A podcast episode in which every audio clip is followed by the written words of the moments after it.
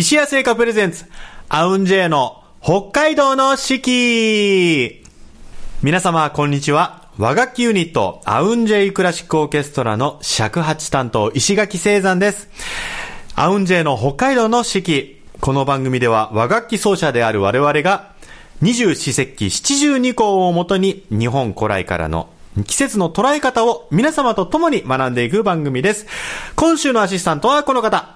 桜 J サウンズ、しのぶえ担当の玉木ひかりです。よろしくお願いします。はい、よろしくお願いしお願まいしますす。ひかりちゃん、もうね、12月21日、クリスマス目前で、はい街中はもうクリスマス一色ですよ、もう。そうですね。ちょっとワクワクしてきますわね。なんだろうね、あのシャンシャンする感じはワクワク感ありますよね。はい。ひかりちゃんはなんかこう、なんだろうな、毎年こう、やるクリスマスの行事、なんか家族でなんか食べるとか、もうターキーさばくとか、そういうなんか、ありますか毎年の行事みたいな、クリスマス行事。そうですね。私の母が、ん実は帰国子女でして、おおそうなの。そうなんです。なので、幼少の頃から高校生までアメリカで過ごしていたので、へえな。ので中身が本当にもうアメリカ人で、それ、え、えっと、お母様のご両親は、もう日本人なんであ、すじゃあもうはい側は日本人だけど、そうなん中身アメリカ人なんだ。そうなんですよあなるほど、なるほど。 なので、あのーなんでしょう、クリスマスの時は、それこそチキン、もうチキン丸ごとんの中に、こういろいろ野菜詰めたりとかあしたりとかして、はいはいはいはいまあ、お母さんがいつも作ってくれますね。んもうザ・アメリカ料理。やっぱり。それ、でもさ、ご両、そのお母様のご両親っていう方は、日本からアメリカに向かった方でそうですね。しょ、っていうことは、でもやっぱその周りの友達とかから、そういうのを教えてもらったりとかする多のか分そなうなんだと思います。家では多分ね、おばあちゃんおじいちゃんは本当に普通に日本料理うんうんうんが好きで食べてると思うんですけど、うん母だけ本当に中身がアメリカ人になってたの 中身で。がアメリカ人。いいね。でもそれはクリスマス、ほら、例えば食べ物もそうだけど、あの、プレゼントの渡し方とか、ああ、そうですね。なんかやっぱ子供の頃は、うんクリスマスツリーの下にサンタさんが来たりとあーか、はいはいはいはいしてましたね。だから本当25日の朝は、もうとってもウキウキ楽しみで、で、サンタさんが、にケーキを作るんですよ、24日に。あ、いいね。うん、で、それで、これをサンタさんに、あどの、う今ぞ日は来てくれてあありりががとうとうっていう手紙を添えて、はいはい。で、次の日の朝、起きてみるとサンタさんがそれを食べた食べて。ものが残ってるという。あー素敵サンタさん来たっていう。なあ、それは素敵ですね。はい。とても思い出に残って ます。あれさ、24日の夜とかさ、あの、もう今年こそサンタ見てやろうっつって さ、ちょっと頑張って起きようとしたりとかしてなかったし。ました、しました。毎回。寝ちゃうんだけどね、結そ局うね。なんですよね。またしてやられたってなるんだけそど。うなんですよ。悔しかったで すね。そうか。うちもまあね、そうそう、クリスマス、まあ来てましたね。まあ料理は、そんなにクリスマス、でもあれかな、鳥ちょっと大きいやつを買ってあきて、あの、なんだ、手羽のちょっと大きいやつを、はいあの、なんだ、手元、持つところはアルミホイルで巻いてってこはいうはい食べるみたいな。わあ、いいですよね。そういうのはやってた。あとは、あの、味噌、こんにゃく、田楽みたいのがあった。え めちゃめちゃなんか日本の感じが来ましたけど。そうそうそうそう。よくやってたんでね、こんにゃくね、あのーなんだろう、ゆお湯煎する機械があるの。え湯煎する機へ械ーがあって、そこに、そのこんにゃく串に刺して、はいで、大きい湯飲みに、はいちょっとシャバシャバにした味噌と生姜を、あー生姜結構たっぷりめに入れたやつを作っておいて美味しそう、その湯煎してある串に刺したこんにゃく抜いては、その、何えー、湯飲みか、湯飲みにこうジャボってつけてうわ食べるみたいな。もう、できるだけたっぷりつそうけてやろうみたいな感じそで。うそうそう、二度漬けはしません。まあ家だから死ねだと思うけど、はい。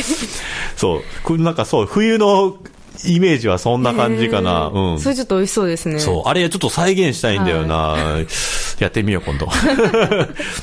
はい、ということで、まあ、クリスマスね、ぜひ皆さん、あのあと、えー数日のクリスマスを存分に楽しんでいただきたいと思いますけれども、今日はね、ちょっと和楽器、まあ、我々ね、和楽器使っているんですけれども、まあ、演奏するときに、まあ、何かを見る、まあ、いわゆる譜面、一般的に譜面っていうと五線譜って呼ばれる横に 5, 本線が引いてあってそこに玉がね、はいポンポンポンってお玉じゃくし書いてあるいわゆる五線譜っていうものがまあ一般的なんですけどこれ和楽器だとね譜面がちょっと違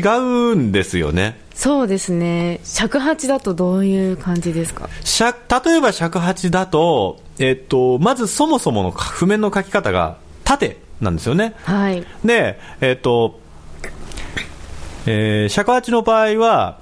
カタカナが書いてあって、うんロ、ツ、レ、チ、ハとか、イとか、うーん、なんだ、うーん、は、んなパーも言ったな、ピとか、シとか。ピうんえー、うん、そうそうそううん、あるんですけど、それが、尺八の指穴の押さえ方を示していて、で、それに合わせて、あの、指を押さえていくと。で、あのね、なんだ、五線譜で言うところの、例えば八分音符とか四分音符とかっていうのは、その、例えば、ロとか書いてあるものが何も書いてなかったり、はいロと書いた下に棒が引っ張ってあったり、ロと書いてある右側に線が引っ張ってあったり、うん例えばロに、ロって、カタカナのロって書いて、右側に縦に線ピッて引いてあるだけだと、それが四分音符なんですよ。えー、で、ピッと引っ張ってあるものに、ちょん、引っ張った線の真ん中にちょんって点が書いてあると、八分音符。あーで例えば、ローツって書いて、二つ続けて書いてあって、両方に線がグイって引っ張ってあったら、それも八分音符。おーで、線が二重になると、16分音符。だから結構、いわゆるおたまじゃくしというか、その、五線譜のところに似た部分、てか、そもちろんそこから発想を得て、えー作った部分が多いかな。それ今言ったの、登山流っていう、都に山で登山流っていう流派の譜面なんですけど、金庫流、えー琴に、えー古いの金庫流っていう流派だと、ちょっと似てるけど、あのーその、なんだろうな、白の書き方がまた違ったりとかしえて、ー、そうなんですかそうなんですよ。 初めて知りましたそうそう。これね、そう、和楽器って一言に言っても、まあ、例えば尺八、忍笛、えー三味線、琴、まあ、太鼓もそうですし、まあ、琵琶とかね、いろいろあるんですけど、全部違うんですよね、みんな使って る譜面がね。 そうですね例えば、忍笛だとどんな感じですか忍笛も尺八と同じように縦書きになっているんですが、カタカナのうん。ロツレチとかではなくて、うん。数字123456778、はいはいはい。これが漢数字になると低い音うん。で34数字になるとオクターブ上がる音、うんうんでさらにまた上行くと数字の上にこのチョンって丸とかじゃなくてチョチョンンがにあーそうですチョンがね書いてチョンにみたいな感じで、はいはいさらに高いよっていうのを示したりとかしていますねあの、三味線とかに結構似てるかな、そういう意味では。そうですねうん確かに、三味、例えば三味線だと、三味線の中でもいくつか ね、種類が、なんでこんなに種類があるんだってぐらいあるんですけど、三味線で言うと、例えば、あの、弦の数が3つあって、で、一番低い、僕の知ってる三味線のね、書き方で、一番低い方の糸には、基本的に漢数字が書いてあるんだけれども、左側にカタカナのイって書いてあって、カタカナのイの漢数字が書いてあると、一番低い方の糸のどこを押さえてください。へでーただの漢数字だと、あの2番目の糸のここを押さえてください。で、いわゆる3、4数字、アラビアの数字だと、一番高いところの数字のどこ何番を押さえてくださいっはいはいはいはいていう書き方なんですよね。私が知ってる三味線ととまはたまた違うんだ違ようとねか。僕が今言った三味線は、地唄の三味線っていうやつで、で、えーひかりちゃんが多分今まで触れてきた三味線は、いわゆる長唄はい長唄三味線の、えーっと、書き方はちなみにどんな感じになるんですかそうですねそれこそ漢数字と数字とあとどこのポジションを押さえるかっていうのが、ロローマ数字っていうんですかこのあ1とか 2, 2とかこういうロー2本線引っ張ったり3本線引っ張ったり、はい、っていうのが、はいはいはいはいその左手の真ん中3本人差し指中指お姉さん指のどれを使うかっていうのが書いてあったりとかああしますねだったかな、うん最近触ってないからあれなんで すけど違うんですね違うねびっくりしました今 そうそう、それ聞きたかったんで、多分、す長唄の三味線と地唄の三味線また違うだろうな。で、あの、アウンジェイにいる、えー中座三味線のね、あの、尾上さんは、はいあのお母様が羽唄の三味線してて、あれもまた多分違うんですよね。羽歌の三味線って多分、長唄の三味線、長い歌の端っこ、いいところ取りをした三味線で羽歌って言ってるんですけれども、まずね、多分ね、横に書くんだよね。ああ文化譜って呼それそばれ多れる分、うやん。つ本当にね、譜面がいっぱいあるん ですよ。信じられないぐらいいっぱいあるんですよ。確かにおこととかやったおことやったことないですあの僕はその多分ひかりちゃんそのお囃子っていう中で笛もやれば、えー三味線もやってであのでそれでそれぞれの譜面の見方ちょっと、ね、勉強したりすると思うんですけど、お僕も芸大入った時はお琴と三味線の譜面の見方勉強しておこやんなきゃいけないんですよねへー勉強しなきゃいけなくてでお琴は、えっとお琴もいくつか 流派によってみ譜面が違ったりするんですけど、えっとお琴はねお琴は比較的わかりやすいかもはい一番低い方の糸から、1,2,3,4,5,6,7,8,9,10って関数字書いて、あと3本、13本あるんでね。はいで、11本目が、と、これは、えっ、と、一斗缶のと。はいで、えっ、と、12本目が、い。これは、何々のためっていう漢字を書いて、い。で、一番最後は、き13本目は、金。金幅っていう意味の金かな。うーんうんえーこの遠い金を使って、まあ、譜面が書いてあるんですよね。で、縦に書いてあっては。いで、あのね、基本的に、おことの譜面はこう箱が書いてあって、え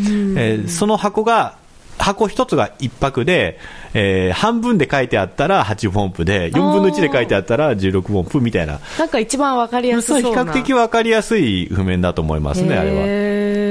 で17弦、えっとアウンジェイで使ってる低い音の鳴る楽器だともうプラス7本あでもうプラス4本か、あるんですけどそれは1から10までは一緒でで11本目からは漢数字じゃなくてあのアラビア数字になるんですね、えーいわゆる普通の数字あ違うんですね違うんですよ、へーそうそうそううんあの遠い金の先にあるわけじゃなくてそうなんですね遠い金使うのはもう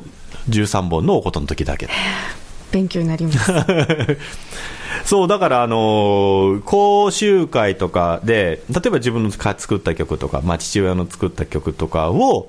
おことの人相手に講習する時があるんですよね。そういう時は、5000譜見ることもあれば、おことの譜面見ながらやる時あるんで、だから、ある程度読めるようになっててよかったと思いますよね。すごーでも分かりやすい。あの、数字が上がっていけば、まあ、高いだろう、みたいな。 なんとなく、なんとなく勘で、まあ、こう、こうなってたら、ここ、こういうメロディー弾いてんだろうな、みたいな。実際弾いてもらったら、あ、こっちだった、みたいな。 たまにあるけれど。おおむね間違ってないだろう、みたいな。へえ全然違いますねでそういう意味では、例えばさ、3、4、5、6って書いてあったら、あ、順番に弾いていけばいいんだなってわかるから、はいまだ本当、おこととかはわかりやすいなってそう思でうすね。ロツレチってなんだよってな るもんね。 知らない人が見たら、本当わけわかんない感じ。そこを覚えるところから結構苦戦するまあ、そうだですかねでもね、慣れれば慣れれば慣れれば古戦より楽な時もあるよねやっぱうりんうんうんというわけであの譜面に関してのお話はちょっとなかなかお話尽きないところなんですがここで1曲目をお届けしたいと思いますまあクリスマスシーズンもう真っ盛りということで、えーまず1曲目は僕の思うこれぞクリスマスソング。えーマライア・キャリーの All I Want for Christmas is You、えー恋人たちのクリスマスをお届けします。マライア・キャリー、恋人たちのクリスマスをお届けいたしました。それでは本日の石谷製菓さんのスイーツのコーナーに参りたいと思います。今週ご紹介するスイーツ、これもなんとクリスマス絡みです。今週はこちら。クリスマスミニブッククッキーアソーわいトいこれ、新商品です。いや、北海道産小麦を使用したサクホロ食感のクッキーを絵本のようなクリスマスらしいボックスに詰め合わせました。シンプルで素朴な味わいのプレーンと豊かな香りが広がるメープル風味の2種類が入ったクリスマスにぴったりの見て食べて楽しいギフトボックスです。ということでね。かわいい。このなんか、本、本の形しててね、うわあー、ーかかわわいいいいらしい。すごい、サンタさんと、何がいいのサンタさん、と、雪だるま、雪 だるま。これメープルかなちょっと茶色っぽい感じのね。鹿、あ、トナカイましたね。鹿じゃねえだろう な。鹿じゃねえだろうな。うん。 トナカイだろうな、きっとトナな。カイでしたうん えーじゃあ、ちょっと、ちょっといただこうか。はいえープレーンいただきたいなプレーン。ありがとう、プレーンサンタさん。まあね、美味しいよね、石屋さんのね、クッキーは絶対。いただきます。サンタさんいただきます。んあのね、お、あ、そっか。ちょっと頭のどっかでラングドシャを想像してたけど、これほんとクッキーだ。うんほわんほわんの。美味しい美味しい。ほサらボ。ロがわかりますそうね、そう、もう言葉の通り、サコホロ。ちょっと、想像してた食感と違ってすごいびっくりしちゃった。えー、美味しいうーん。うんこれ言い方が正しいか分かんないですけど歯がない人でも大丈夫本当に口の中であの潰して食べられるそうですねどんどん溶けてくる感じで、メープル味も美味しいですメープえーメープル行きたいちょっとメープふルわっとメープルの香りがメープルの雪だるまいただいちゃうよこれ入れ物があの石屋さんのやっぱパッケージが可愛いの多いよねもう本当に、これなんか飾れますもんねそのままうねん、小物入れとかにそのまま使っちゃう子供とかいるんじゃないかなだと思います捨てられないこれメープル香りがむちゃくちゃうーんなんかなんだろうトーストが食べたくなる めメープルメープルがすごいうすごいですね、うんずっと残ってます口の中ーんおいしいで美味しいこれはえ石屋さんのクッキー系でこういうの俺初めてじゃないかななんか新感覚結構なんかラングドシャ系のカリッとしてる感じが多いですよねあこんなふわほろ、サクほろ食感のクッキー、これ美味しいです。新商品。ぜひ皆様もお試しください。えー、クリスマスミニブッククッキーアソート。札幌市内の石屋直営店、そしてピカデリー、えー西四本店、道内特約店、そして石屋オンラインショップ通販で、日本全国どこからでもご購入いただけます。ぜひ皆様もお試しください。美味しい。美味しいそれでは本日の72項のコーナーに参りたいと思います。日本には72項という72の季節があります。季節ごとの鳥や虫、植物、天候などの様子が72の時項の名前になっており、約5日ごとの自然の変化を知ることで、きめ細やかな季節の移り変わりを感じることができます。えーこの放送をですね、この12月の頭から始めまして、もうね、1, 周年がもう経ったわけなんですけれども、えー、前回も紹介しました。今回の72項は、当時、夏枯れ草小図。夏枯れ草小図です。前回これを紹介した時はですね、アシスタントがあのーしおりちゃんで、はい尺八のね、あのー田辺しおりちゃんで、で、尺八吹いてもらったんですけど、あのーそれちょっと聞いてみましょうか。去年、あのね、1年間通してね、ちょっとやり方とかね、やることもいろいろ変わってきてると思うんですけど、ちょっとこの夏枯れ草小図、へー去年何やったかね、ぜひちょっと聞いてもらいたいんで、皆さんにもね、こんな感じでした。じゃあ、はいそのう生み出されるみたいなあそうだね芽が出るとこだからね芽が出るうんうん夏枯れ草ショーズ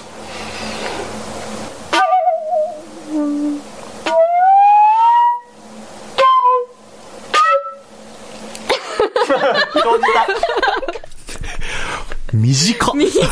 いですね一瞬一瞬あのーこれ、夏枯れ草小図っていうのがですね、ウツボグサという、まあ、植物の芽が出てくる頃、年の瀬も押し迫り、忙しい時期ですが、たまには休息も。このウツボグサっていうのが、夏に枯れる草ということで、夏枯れ草っていうね、おウーツボグサっていうのの、まあ、別名が、まあ、ついてるわけなんですけども、いすごい短かったです びね。っくりしましたねキューン、くるくるくる、ポンっつって。確かにそうだなっていうのはうんうんうねんわかりました伝わりましたそうそう。割とね、さ後になってこう、長くね、演奏することが増えてきたんですけれども、その当時はね、もう、その事象をただ あ、表す SE 的なね、こともやったりとかしてそうましでたけしどたねえー今日はですね、やってみますか夏枯れ草小図。演奏してみますかはいはい。じゃあちょっと準備してる間に、当時のご紹介もしてみようかな。当時、あの、冬至るでね、あの、当時とは1年で最も冬昼が短く、夜が長い頃のことということで、これから日が伸びていくので、古代には、冬至が1年の始まりでした。ということで、あ、まあ確かに、わかりやすいよね。一番日の時間の短いところからスタートして、こう、1年が始まっていくっていうのは、まあ確かに、理にかなっているような気はしますよね。日が伸びていくのをウキウキするもんね、やっぱり。はい。はい、ということで、じゃあ演奏してみましょうか。はい。今日は、どんな長さの、資本の、ちょっと今までうん使ったことがないやつなんですけど、はい。これは、フラットが、嘘です。嘘ついた。 まあ、そういうのあるよ、ある よ。工房も筆の誤りだよ。あるある。フラットなんだっけ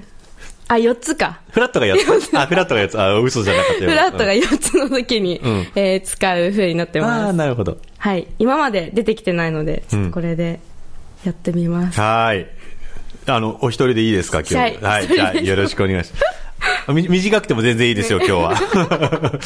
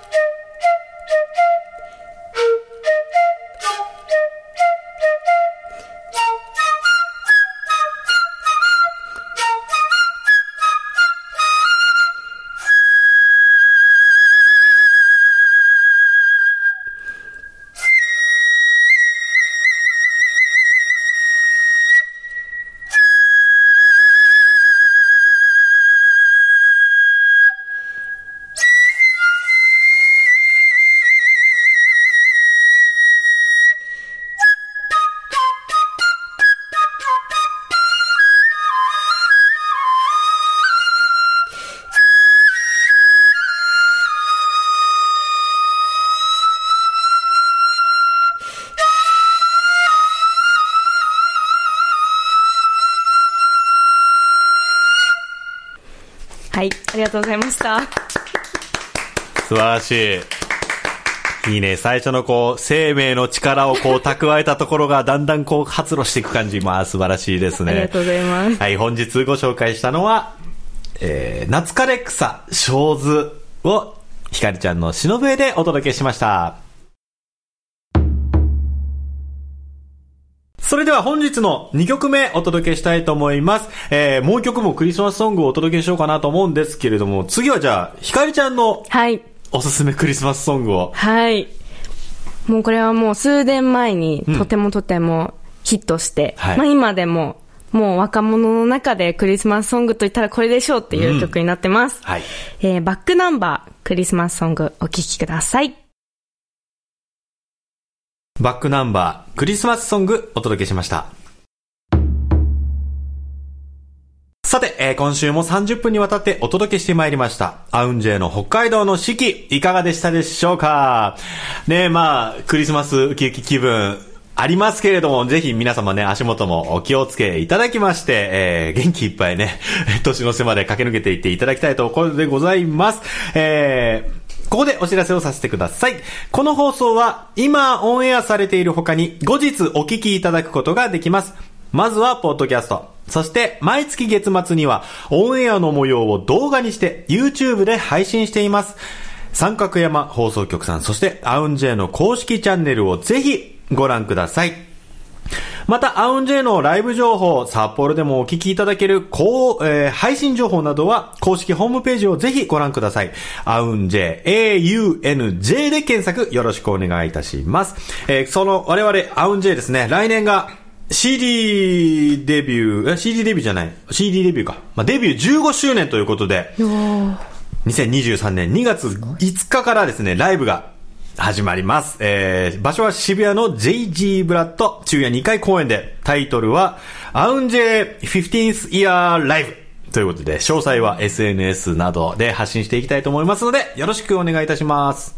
また、皆様からのご感想や和楽器についての質問、こんな曲かけてほしいなどお待ちしております。ツイッターの三角山放送局にぜひコメントください。いただく際には、シャープ AUNJ4S、シャープ AUNJ4S を入れてつぶやいていただけたらと思います。はい。今週もお聞きいただきましてありがとうございました。お届けしたのは、アウンジェイの尺八担当、石垣聖山と、桜 J サウンズ、しのべ担当の玉木ひかりでした。それでは皆様、良いクリスマスを